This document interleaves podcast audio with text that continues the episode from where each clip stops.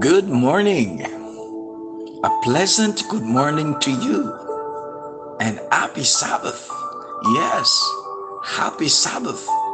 It's the final Sabbath of the year. So we are grateful to reach to this milestone. So welcome to another RNN 360 Ministries podcast. The scripture of meditation comes to us this morning from the book of Psalm 100 and verse 4. I'll be reading the NIV version and it reads Enter his gates with thanksgiving and his courts with praise. Give thanks to him and praise his name. Beloved, what an amazing privilege we have to serve a personal God who desires a relationship with us.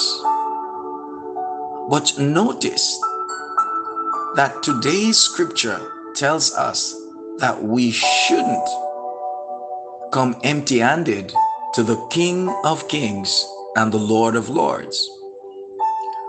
What do we have to give that's worthy of Almighty God.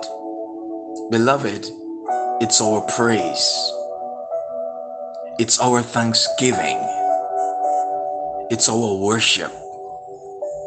We should always enter His gates with an offering of thanksgiving from our hearts. Friends, praise isn't just about singing songs in church. Praise is the expression of gratitude, of gratefulness to God for who He is and all that He has done.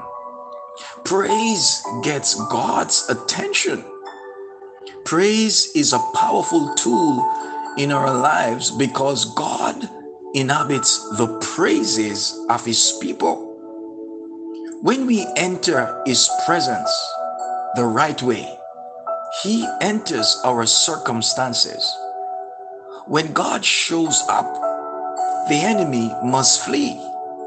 Today, beloved, enter into His gates with thanksgiving and open the door for Him to move on your behalf. Let us pray. Heavenly Father, on this Sabbath morning, we bow our hearts to you and pray.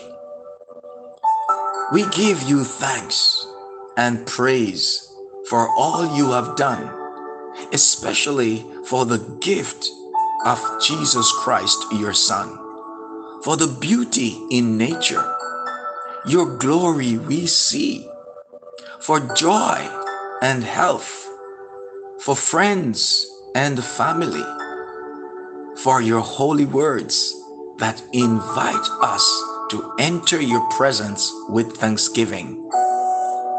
God, we want to express to you active gratitude and not reactive gratitude. We want to thank you for everything. In Jesus' name, amen and amen. Have yourself an awesome day. And remember, we serve an awesome God in an awesome way.